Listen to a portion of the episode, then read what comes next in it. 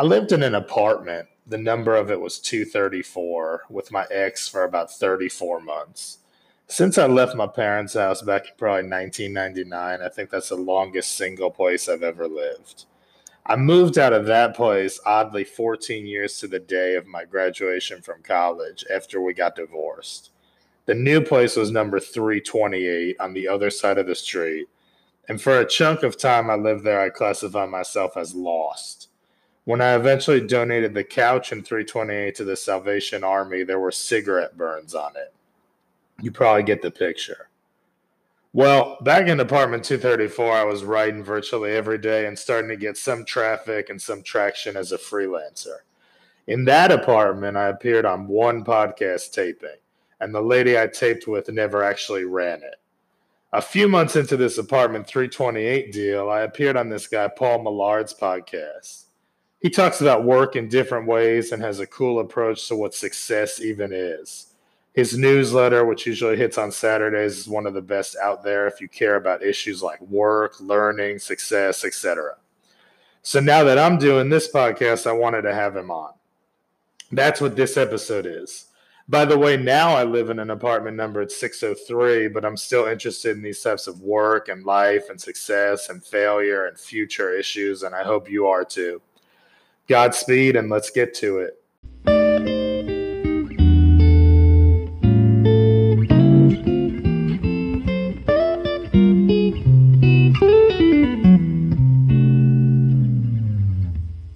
strategy consultant for 10 years in the workplace. Grew up in a small town in uh, Columbia, Connecticut.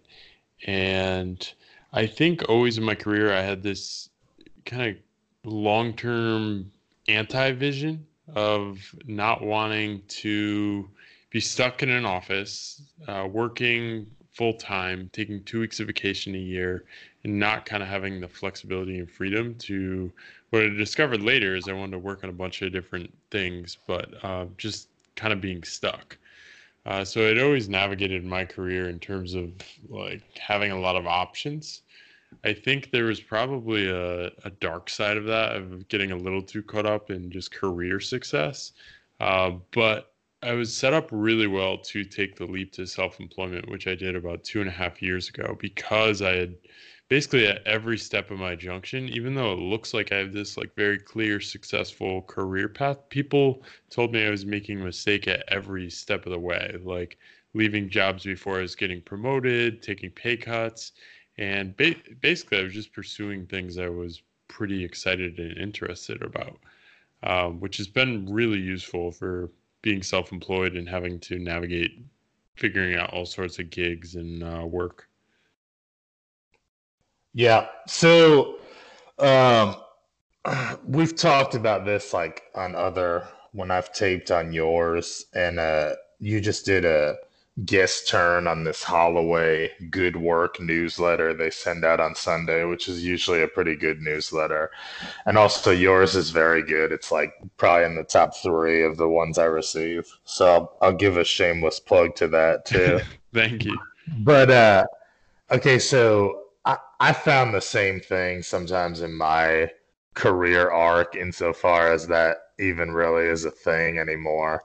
But like one thing you talk about periodically is when you were doing business school stuff, the older, like quote unquote senior professionals were saying, like, don't follow this path, even though people were almost blindly following that path. And you've talked a lot about how the career development arc uh, has changed pretty much like a thousand percent in maybe the last 25 years. So, why do you do you just think it's because change is hard for people? Like, why do you think we hold on to some of these assumptions about what a career should look like? Because it was passed from previous generations, or we just can't accept change? Like, I always wonder why even people that are quote unquote woke about other things, it feels like people about their careers they just have yeah. this like they just like subscribe to these like 1967 notions that have no place in almost 2020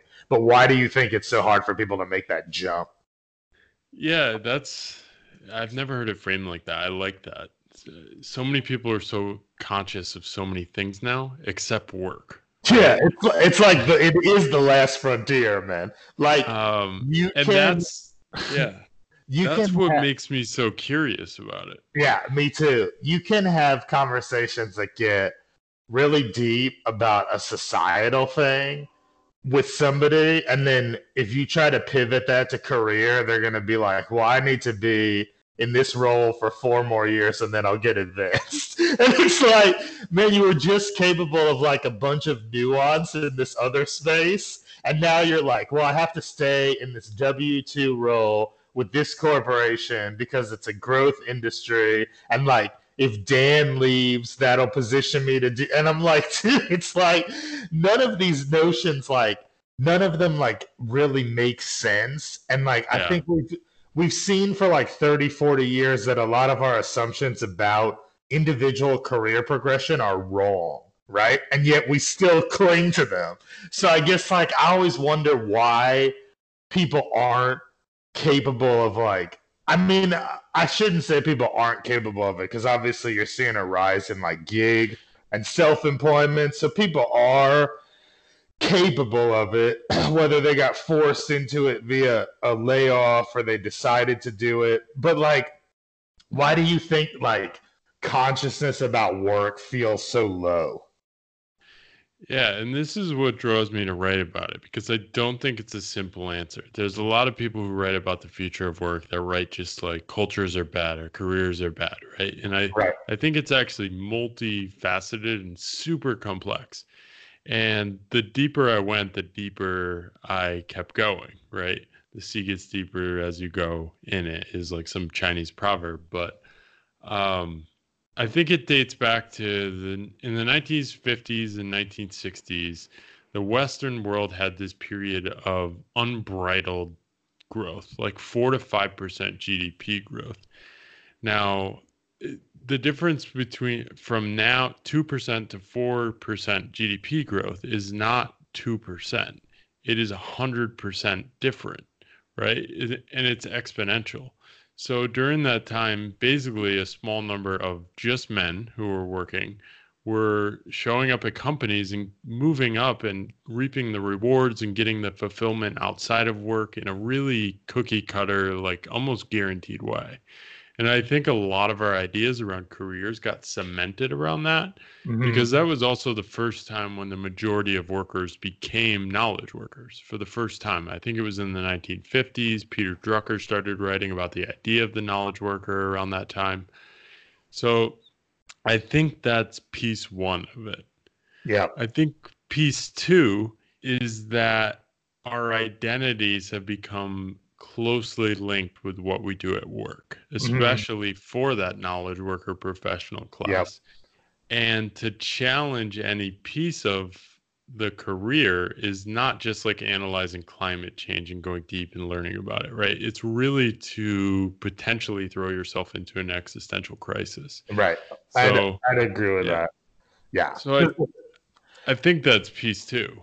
Um, yeah, yeah, the identity, the identity component is massive, and I think people realize it internally, but they downplay it in like external conversation because they want to believe like, oh, I'm more than my job, and ideally you are, but it's like if the job isn't there, um, a lot of people feel like that existential crisis that you reference, right? And I think that that's actually kind of a hard um, thing for people in their late 20s to like early 40s uh, because right. if you if you read anything about salary but like actual like thought leadership like data set salary stuff like most people's salary potential and this is different now because there's more people going and doing self and like technology has made like having a client in like Romania easier, you know. But right.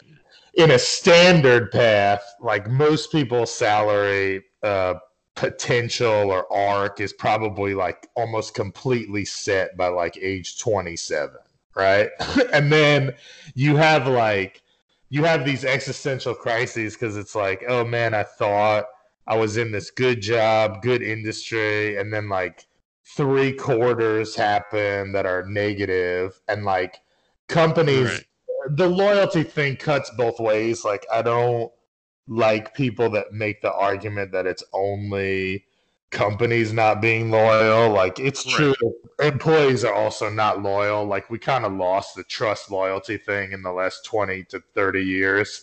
Um, one thing I was going to ask too, because I feel like this is under discussed and it tends to get politicized or like people start screaming at each other when you see this in like the social realm. But what do you think, like, just the sheer addition of women to more than two or three roles in a workplace has done? Because I actually think it's good at the broadest sense because I feel like I've had shitty female bosses, but in general, I think you get a higher degree of empathy. You know, that's like an off cited statistic.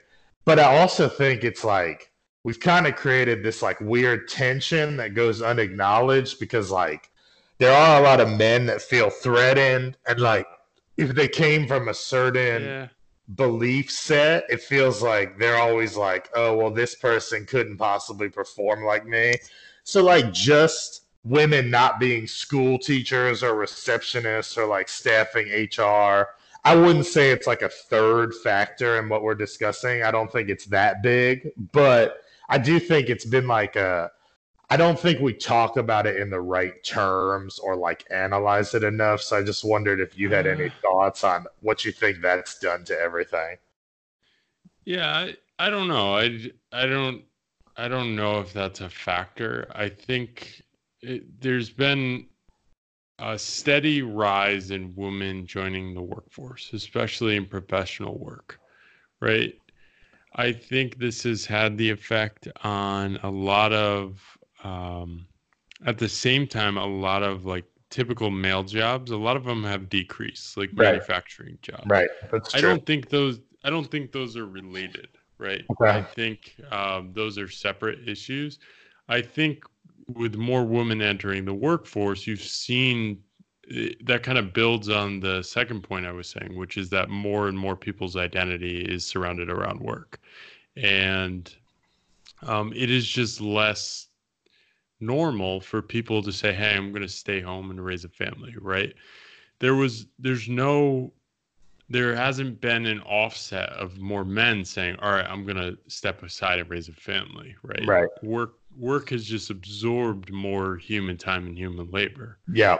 Um, Do you think that uh, it- do you think that is a, a compensation versus like rising cost of goods issue, or do you think it's just like men don't necessarily want to step aside because the work identity might be stronger in males? I mean, I know a lot. I know a lot of people where the two people would have yeah, to work, sure. right? Just because, I'm, I'm fine with stepping away. I, I think most men who are self-employed yeah, are more comfortable with kind of uh, alternate ways of working and living. I agree. Um, I but actually, I actually I, just now Go ahead, and then I'll, I'll give an anecdote too.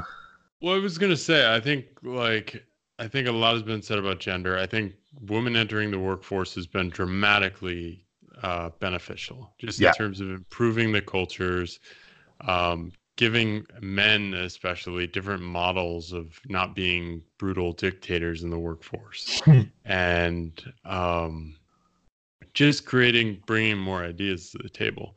I think the the third element of what I was all saying, and this is probably the final one, is that work is pretty cool in our 20s and early life. And I think Yep. this is what you're talking about in this podcast is this like WTF period of what the fuck happened to my life, right? Right, right, I like when you first enter the workforce, you actually learn a ton of stuff. You're almost Yeah. entering this mode when you learn how to write, you learn how to communicate, you learn how to pro- solve problems, you learn how to mediate conflict, you learn how to put stuff into the world that makes money, right? yeah, So you start getting all this positive reaction. Added on that, you're typically young and people are single, right? So you have a you just go to work and then all your time and friends are oriented around supporting that job. Everything's pretty great. slowly that starts drifting away. Yep. People either sink more into work or they move to the burbs, move back to where they came from. Yep. Um, and suddenly your life has shifted except you're still centered around work but you don't have all these easy to opt into benefits like Yep. the happy hours that pop up or you, all your friends that are just orienting around the next vacation or weekend trips Right. it's um and suddenly you just have like your immediate family or you're alone for many people and it's that and work and you're like what the heck and Yeah. then you have to get to the game of like figuring out what is meaning in life which is a damn hard question to figure out that's like a lot of people just bury their head in the sand about that question, to be honest. Um, yeah i think i think work is good for that right it Right. helps people avoid asking the tough questions right i think Yep. i wrote that in the guest post for the holloway blog this week Yep. i said why are we so confused or or why do we um all claim to want to live lives like good lives right but And work is getting in the way. the thing that so often gets in the way Yeah, I think I Um, retweeted this- that part of it. yeah, and this goes back to your original question, which is that like nobody seems to be able to talk about these things. Yeah. And so I'm basically just trying to figure out how to talk about them by reading religion, reading history, reading philosophy, reading uh, economics, and trying to tie all these pieces together. Yeah, and that, I mean that's obviously a noble quest. But to your point, man, I I have this friend that works for a NASCAR team driver. So he's based out of Charlotte, and they have a race uh, in Texas near where I'm at this weekend. So I saw him last night, and so I'm 38. He's like maybe four days older than me. So he's like same age, but our birthdays are in a couple weeks. So anyway, we're like both about to be 39. And I would say like actively, when we were like 27, we were physically in the same place and had like roughly adjacent like living situations and jobs, right? And it's like, man, I was even thinking like walking home from this thing last night. It's like, okay, I communicate with people from that era. So I guess we're talking like 11, 12 years ago. I communicate with people from that era or like email them and I'll periodically see them at stuff. But like once you get out of that like wedding cycle, um, Yeah. it's like to your point, like, man, some people sink into work, some people sink into family, some people like are alone, some people like go abroad or go back to where they came from or whatever. And it's like you're kind of like how you viewed work and the corresponding ecosystem that is your life tied to that, how you viewed it at 24 and how you view it at like 35 are almost like two entirely different worlds, you know? Um, and I read something in Boston Globe last year that um, I forget who ran this study, and I don't even know how you empirically could prove this, but it was saying that 36 is the loneliest year for men. Um, Wow, yeah. I mean, I, I could I could probably pick out other years that I feel like would qualify, um, but if you think about it, like one thing the article was saying is, in a traditional sense, you're probably like if you go off of averages, you'd be about 13, 14 years into a career. So you'd probably have a good understanding of like this is where my ceiling is.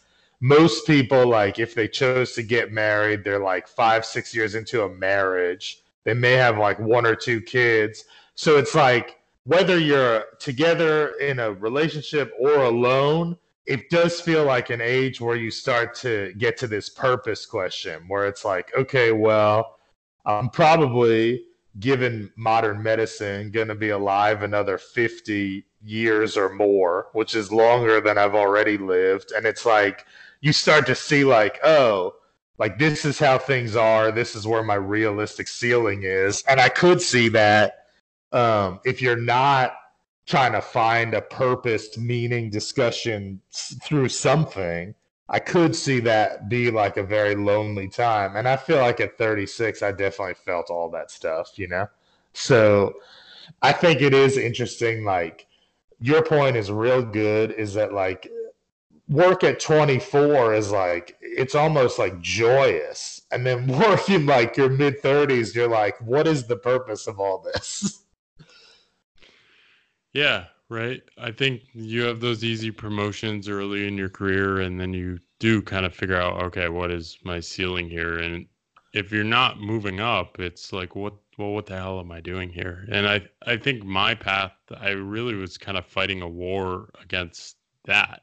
Yeah. I wanted to go in a different direction. And I think for me, becoming self employed was just more of like, all right, let's go on an adventure, shake things up, and see where life takes me. So, if you were going to give advice to somebody about, and I know you have courses and stuff on this, so you can borrow from that, but if you were going to give advice to somebody that feels they're kind of like on the ledge of trying to do something for themselves or shake things up or even leave the country or whatever, what what are some things that you would pull out initially? Like what should they be thinking about? And I know the first place people usually go is money, but I know you've said in different things you've put out that that really shouldn't be the first place that you go mentally. So, like, what if somebody was like 35, 36 and they're like, man, I need to change some stuff up? Like, where would you suggest their mental modeling should start? Yeah, I think mo- I have a lot of people that reach out to me and they say, "Help me get a new job," right? Or I need to figure out what to do next. And mm-hmm. you discover quickly that it's much deeper than that. It's much of what we were just talking about. And I think what I find is that for many people, they're just not willing to even explore the deeper questions. And that's fine. Like, I, I don't want to like tango with those people it's a little boring. Like I can help them get a new job, but so can a lot of other people. Um, I think the things I try to get them to do is just dream in a new direction. And that sounds kooky, right? But one simple thing is just write down on a piece of paper what are 20 dreams I have for the next 10 years? Mm-hmm. Like 20 experiences I want to have it's hard to come up with more than three to five work related ones, right? And suddenly people start realizing they have these things they want to do, whether they had these ideas when they were younger in college as a kid, um, and just start doing one of them in the next like three months. I think other things are just to reflect on your values. Most people, when they say what matters to them, it's not actually success or money. There's a study on, on success. I highlighted this one in my newsletter a few weeks ago. It's people put like having a family, relationships, love in their top 5 mm-hmm. and they think society values money, status, power. Um, but nobody's actually like ranking these in their own list. So, like, double down on some of those things at the expense of your job like and most people are not willing to do that because their identity is so closely tied to work right? Like compromise on your day job to go meet a buddy for work. Bail out early. Like negotiate for unpaid leave to go visit a friend who's living in another country. Um, right? It's uh, it's all these things. And um, yeah, i think it just takes a bit of bravery and courage which is hard if you haven't been uh, cultivating that yeah, hundred percent. I would say um, one thing that like whenever people are like, "Oh, uh, I've gotten like probably four or five times online where people are like, "Man, you just seem like you have like a bone to pick, or you're like angry with like modern management." I don't actually really ever feel that way, but the the number one thing that does like approach anger when I think about like conventional management is those the types of people that like for no logical or data driven reason they like want to limit your ability to do stuff like what you're describing because i agree with you like i don't know if you follow daniel i think it's daniel crosby on Twitter. He's like a mm. financial. He's like a financial analyst in Alabama or something or Atlanta, but he has like a lot of data research tweets about success and like just like how we approach it. Like he's tweeted out some stuff that you've put in newsletters of yours. But like he had something the other day where it was like you know these are the 10 things that really matter to people if you look at a bunch of different studies and then these are things that don't really have any impact on uh, self perception and like one of them was like you know standard like basically a lot of standard markers of success are bullshit right? So what i always hated about management is like if you want to cut out to see somebody at 2 p.m like the goal of work is supposed to be like productivity or shit getting done. So if the stuff is still getting done like where you are at a given time should never matter. And but you run into like all these managers that like do care about that probably because it's a control device for them. And that's the only part of uh dealing with management that ever made me like actually angry you know? Like i get well, people I tell yeah go ahead. i would even challenge you there. I i'm starting to think that nobody actually thinks these things really it's just that we we think people think these things right Huh. I mean, there's models of human behavior that says we kind of act in like a game theory way, which is we're always trying to predict what people think, like what they what we think they think, rather than what they actually think. So it's uh, like if you really talk to people, people are like, "Yeah, no, money doesn't matter. Um, I want to optimize for my family." Most people say this, but I think people aren't sure that everyone else thinks this. Right. So they kind of just better be safe than sorry and work right. harder, right? Have you read that uh have you read that Everybody Lies book by that guy that worked at Google? I oh yeah, this this search. Yeah, yeah. Yeah, yeah. So one of the uh one of the most striking things to me in that book, but people don't want to talk about it because it's quote unquote salacious.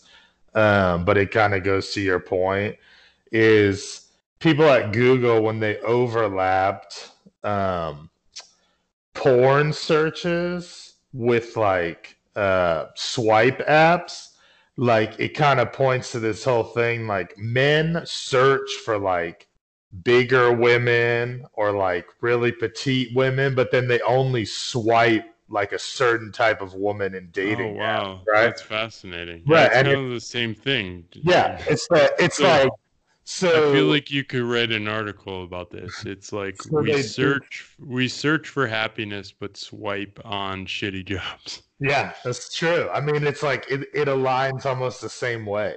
So it's like um they had a guy from Cal Berkeley who's a psych like psychotherapist, psychiatrist, whatever, psychiatrist, I guess. And he interviewed some of the men in this study and I think he did like hypnosis with a couple of them. And basically, like when the dudes in this study were like at their most vulnerable or exposed, they would tell him like, "Okay, I swipe a certain type of woman because." It matters to me, like what my dad is going to think about her, what my friends are going to think about her, sheerly from a superficial standpoint.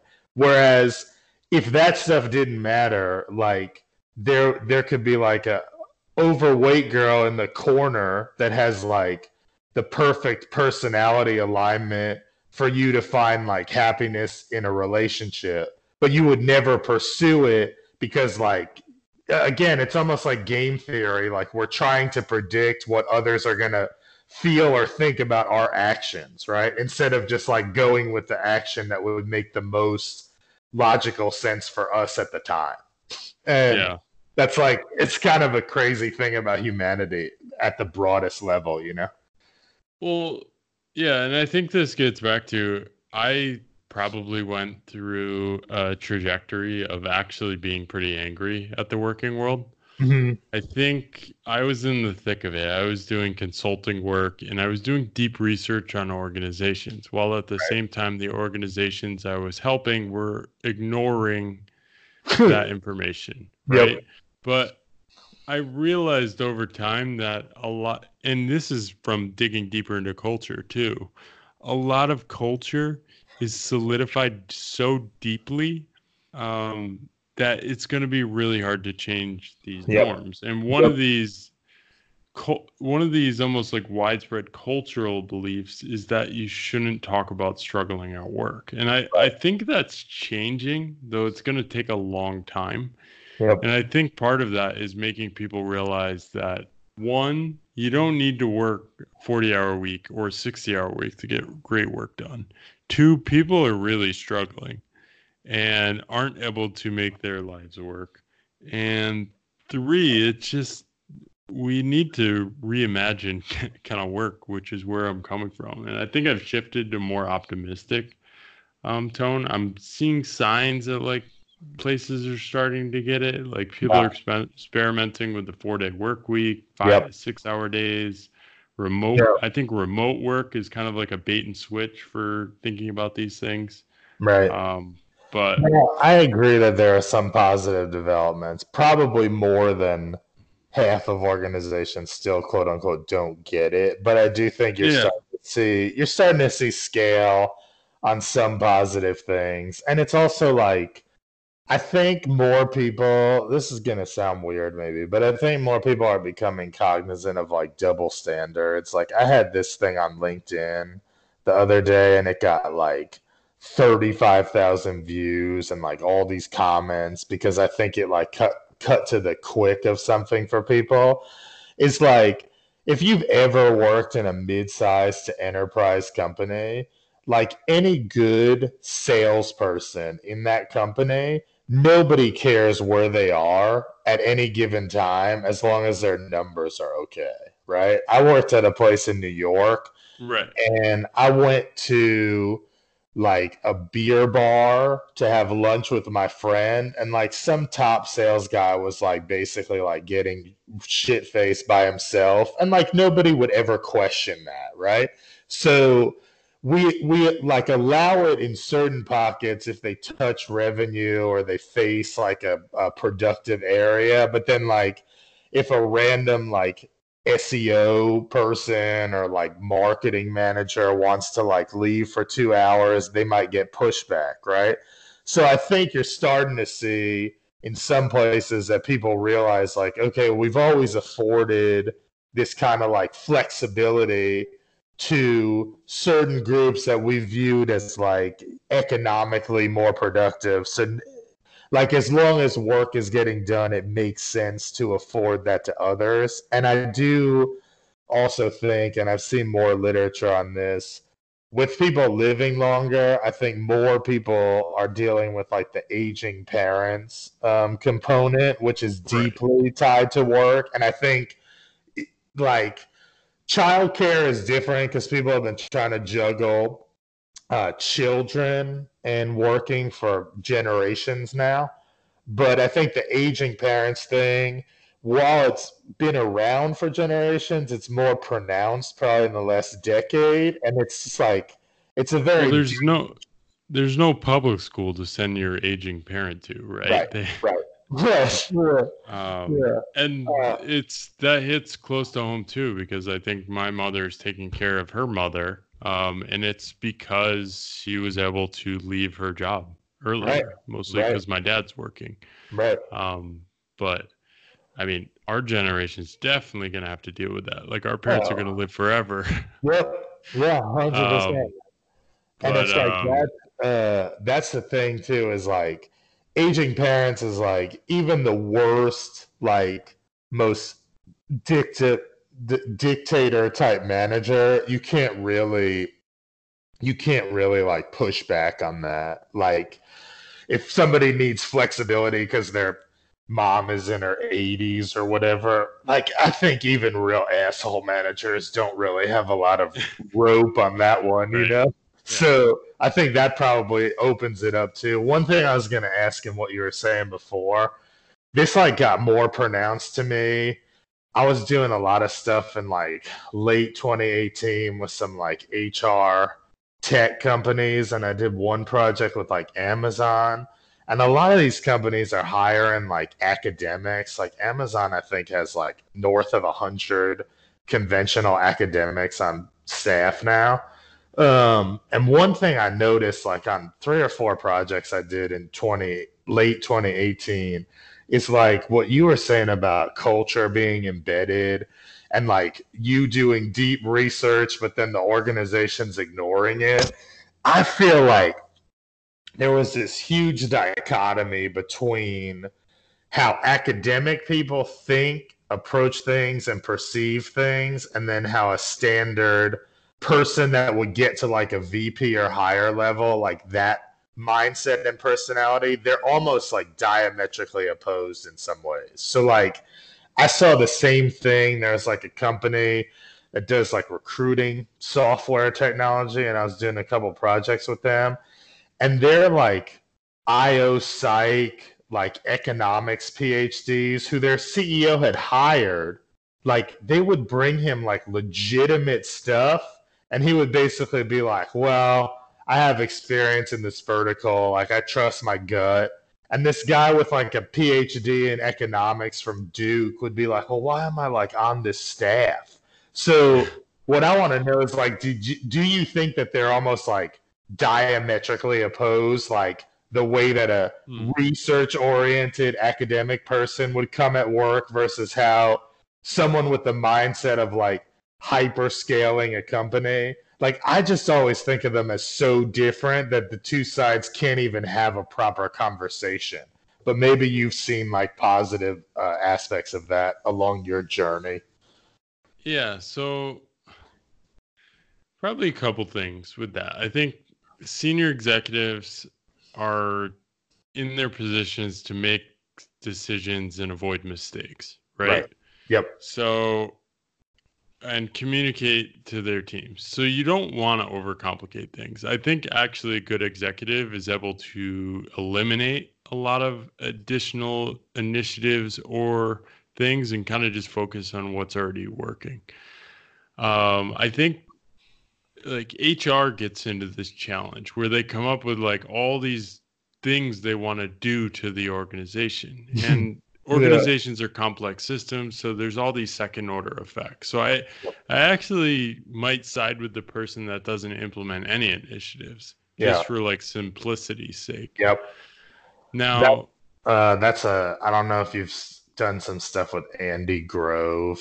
That's a big andy grove people that like yeah right. write about him. Well like my favorite andy grove thing then we can get back to that is like um good managers like should inherently make themselves redundant you know? Right. like you should there should be no excessive need for you to be a manager if you're actually good at it you know?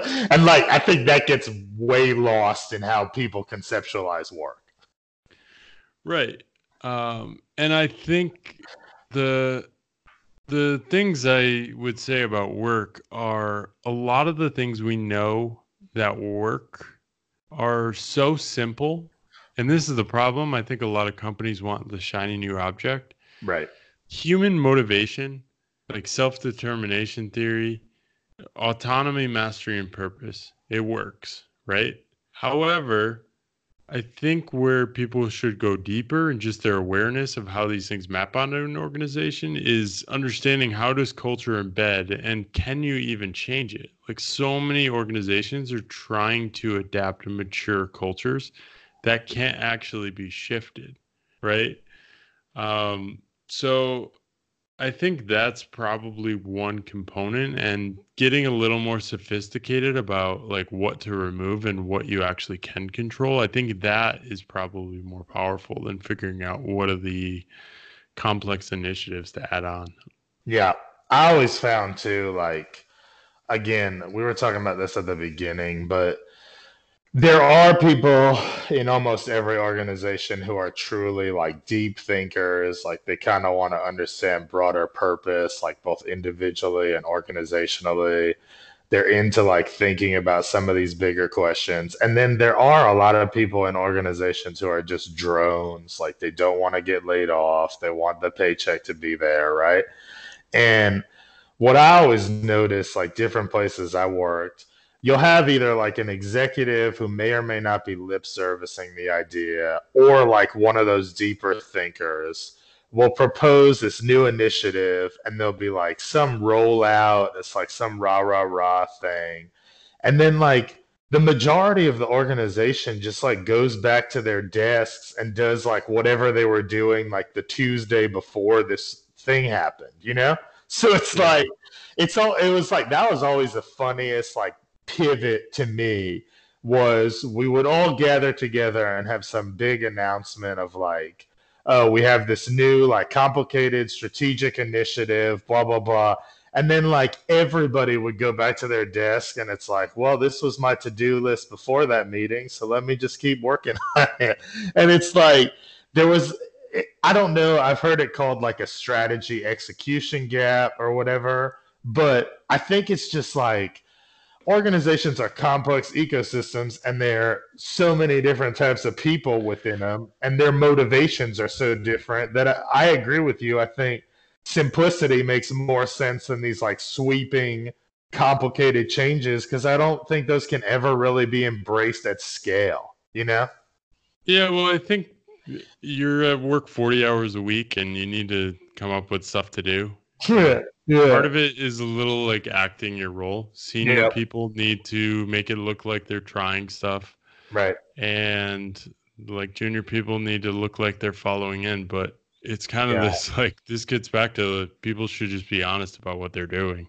Yeah. Um, but it would just be awkward if they got to the understanding of saying like, well, maybe we should just take Thursdays and Fridays off because we're not really yeah. doing that much. Yeah, my friend works for uh, Anheuser Busch in like ops or whatever, and he's probably like mid level, and he told me once like to what we're talking about. He's like, you know you you look at like these reports and we're selling like 77% of the world's beer or whatever. Like things are going fine. People are getting paid. There's no question about payroll being met. Like people are doing their stuff. And then he's like and then every two weeks like some svp comes and is like this is what we're going to try now.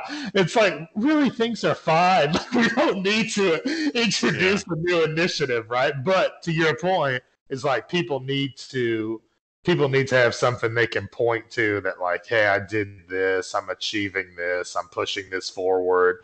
And it's like in reality with the way that like a walmart or an anheuser-busch is set up at this point like probably a lot of people could take thursday and friday off and like everything would be fine. Like revenue would be met. Like there wouldn't really be some huge negative repercussion. But again, it kind of goes back to the identity thing too that we were talking about. It's like I don't know if a lot of people who got Thursday and Friday off would like know how to fill that time. so I think yeah. there's that too, you know. All right, so uh last thing I was gonna ask you is just like we've talked a little bit about this, um, but in that period, like 25 to now, um, you've obviously lived on different continents. You've had a different kind of path than other people will have. What are some of the bigger things that you feel like you've taken away from the last 10 plus years or learned in that time? Um, and I, you know, I'm like putting you on the spot with it, so you don't have to have something revolutionary, but just like, what are, the, yeah, what are some of the things that you think have popped for you since maybe like mid 20s? Yeah, so 25 years old, I went into business school at MIT.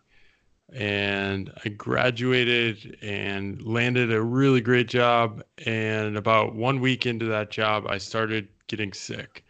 And over the next six months, my health basically deteriorated and fell apart. And then I spent the next year and a half recovering from what they figured out was a bunch of tick borne diseases and Lyme disease and a couple others and it was a brutal process. That for me is what kind of killed off my work identity for me.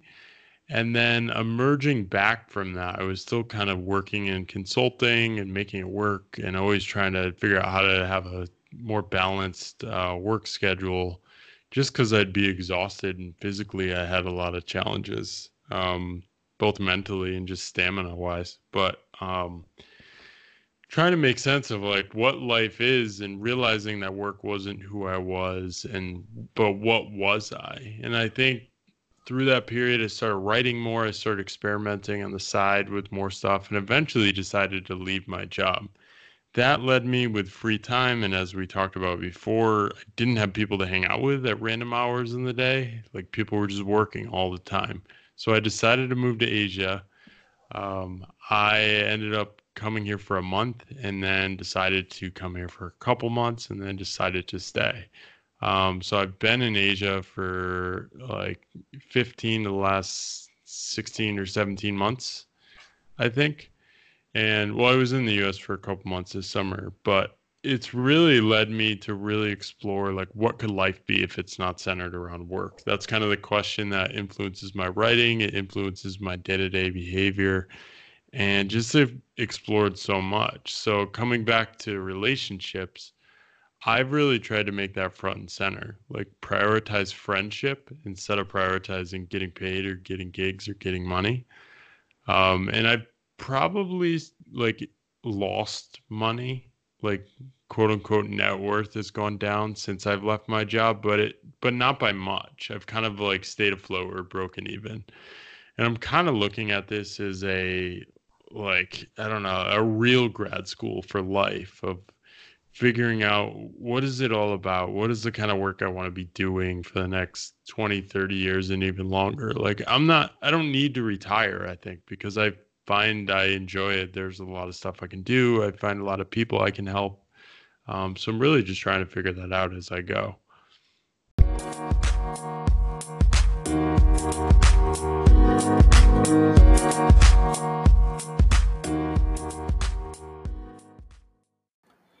Hope you enjoyed episode 10.